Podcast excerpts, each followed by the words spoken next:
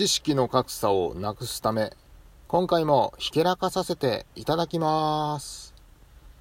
ローンチって言葉知ってますか？ねえねえ、このビジネスのローンチはどうなってんの？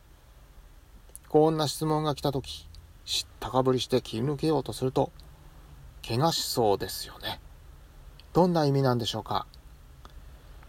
新しい製品サービスを世に送り出すことなんですよ。もともとはロケットを打ち上げる時の打ち上げるって意味だとか、他にも立ち上げるって意味だとか、参入するって意味なんだそうです。ローンチコントロールという言葉がありますね。これは自動車の発信をスムーズにする自動車の機能でビジネス用語ではありません。ビジネスシーンで商品開発の管理をするために使っている人がいたんですけど、なんか僕は別にいいんじゃないかなと思っちゃいましたね。間違ってますけどね。